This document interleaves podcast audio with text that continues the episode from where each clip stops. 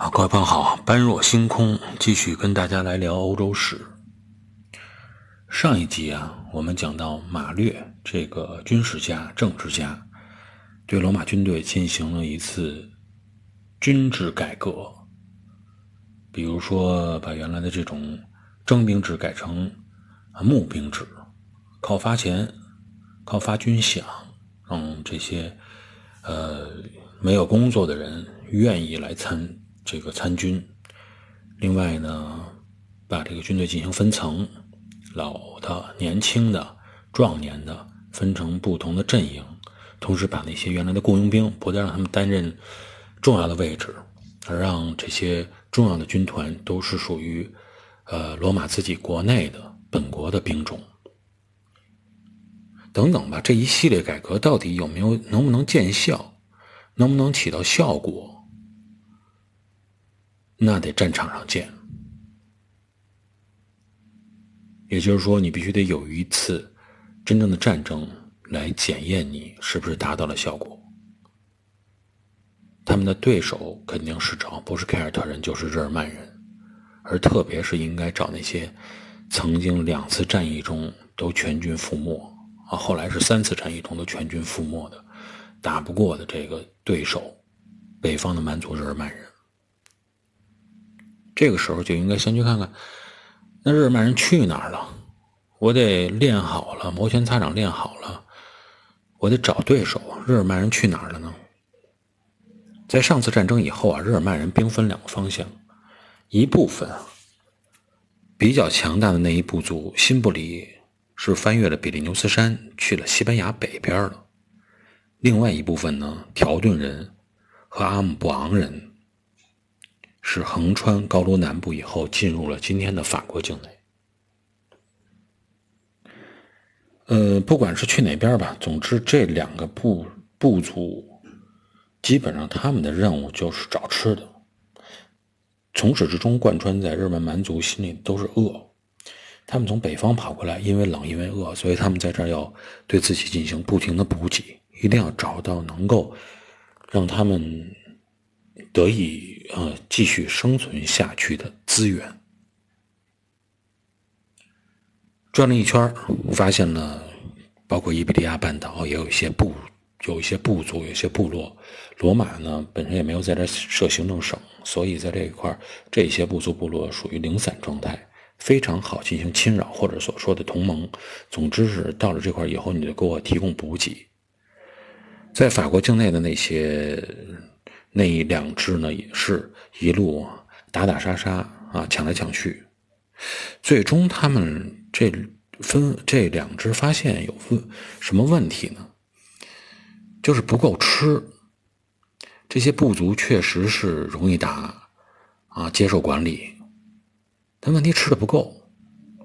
啊，地主家也没余粮，所以最后转了一圈这两支最后在哪儿呢？又回到了。罗纳河的上游索恩河谷，在公元前的一百年，再次会面了，互相交流一下经验啊，发现都不怎么样，都没吃饱，那怎么办呢？咱们干脆还是回到罗纳河罗纳河的上游，准备继续向罗纳河下游侵扰，还是这个瘦死的骆驼比马大？这罗马呀，虽然这个帝国不怎么样。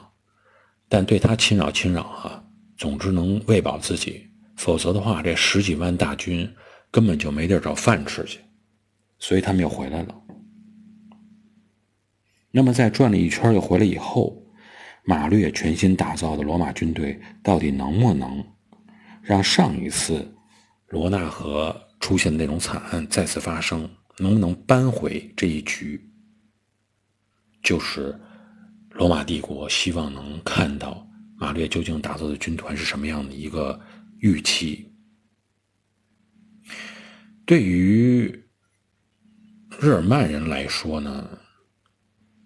再次回到了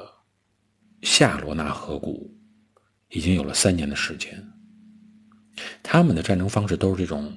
掠夺一下就走啊，掠夺来掠夺去的这种开发式的这种模式，所以三年了。没有回来，他觉得呀，应该这块的人口、财富、资源啊有所恢复了，值得我再次收割一次。心理层面上不成问题，日耳曼人已经战胜过三次，战胜过罗马帝国，觉得罗马帝国外强中干的这种样子啊不值一提，所以他们即使是部落分开行走都毫无顾忌，现在汇合了就更加无所顾忌。之前我们一直愿意说以这个时间段的欧洲世界与东方的古代中国相对比，那么如果再次对比的话。实际上，应该说，这个局面特别类似于当时匈奴人对汉朝的这种侵扰，把北方汉朝的地盘视为自己的天然猎场，啊，没事就过来抢劫一番，然后养两年，然后再过来抢劫一番，属于这种状态。直到出现了汉武大帝，对他们真正发起了几次重要的战役，歼灭了大量的匈奴有生力量以后，才出现了逆转。这个时间段大概是在古代中国，在公元前二百年左右，那么比这个欧洲这个时间段稍微早一点，但时间整个时间段看看起来差不太多。如果说跟匈奴，我们古代中国面对的匈奴对比的话，日耳曼人还不完全对等。非要对比的话，应该说从时间跨度上来讲啊，整个这种影响力上来讲，凯尔特人。可以形容为当时北方的匈奴人。那么日耳曼人处于什么位置呢？他也就是算是一个，嗯，东北方向的渔猎民族吧，女真族啊，大概也就是看成这种人。罗马人那个时候是不知道在一百年前东亚、东方发生了什么样的事情的，但对于他们来说，既然已经摩拳擦掌练好了，日耳曼能够回来，不是一件坏事。从哪里跌倒的，从哪里爬起来，对于一个人来说，对于一个国家来说，都是一样的。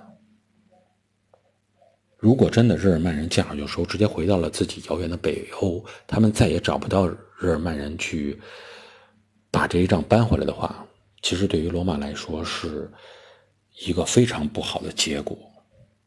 因为他的面子没有了，而且这个面子还找不回来了。一个强大的国家，有时候我们可以把它看成一个强势的统治者，他要想长期的能够维持自己的稳定管理，更多的依靠的实际上是他的那种威慑力，而不是真正的去使用不停的使用武力，维持好自己对周边邻国的这种压制，啊，对自己所能管控的范围的统治。对自己所能管控的人员的统治的时候，你不可能每一天都是去啊又杀又打啊又叫又骂，基本上就是维持你的威慑力，你的威信在那儿，别人不敢动你，你就好管理。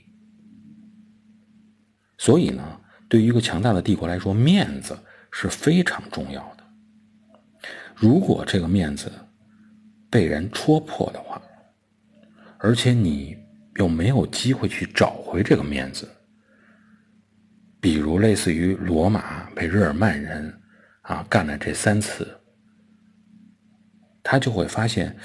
自己整个啊这个管控能力在消失，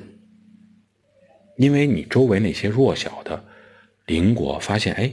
你不是那么强大啊，有人敢上去打你脸，那么我们也想摩拳擦掌试一试。今后敢于挑战罗马帝国的对手会越来越多，所以对于罗马来说，发现日耳曼人回来了，而且自己也做好了充分的准备，要跟日耳曼人干一架，把自己的面子找回来，重新找回自己的尊严，是至关重要的。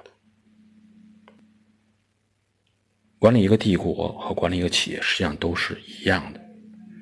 我们古代的中国的道家曾经说过。他认为有三个字叫“道势术”，其中这个“势”指的就是这种威慑力，啊，给你的这种压迫感。如果这个东西去掉以后，你有道和有术，也很难再去像之前那样完美的进行管理。那么下一节呢，我们跟大家再继续来聊，究竟罗马帝国能不能把这个事找回来？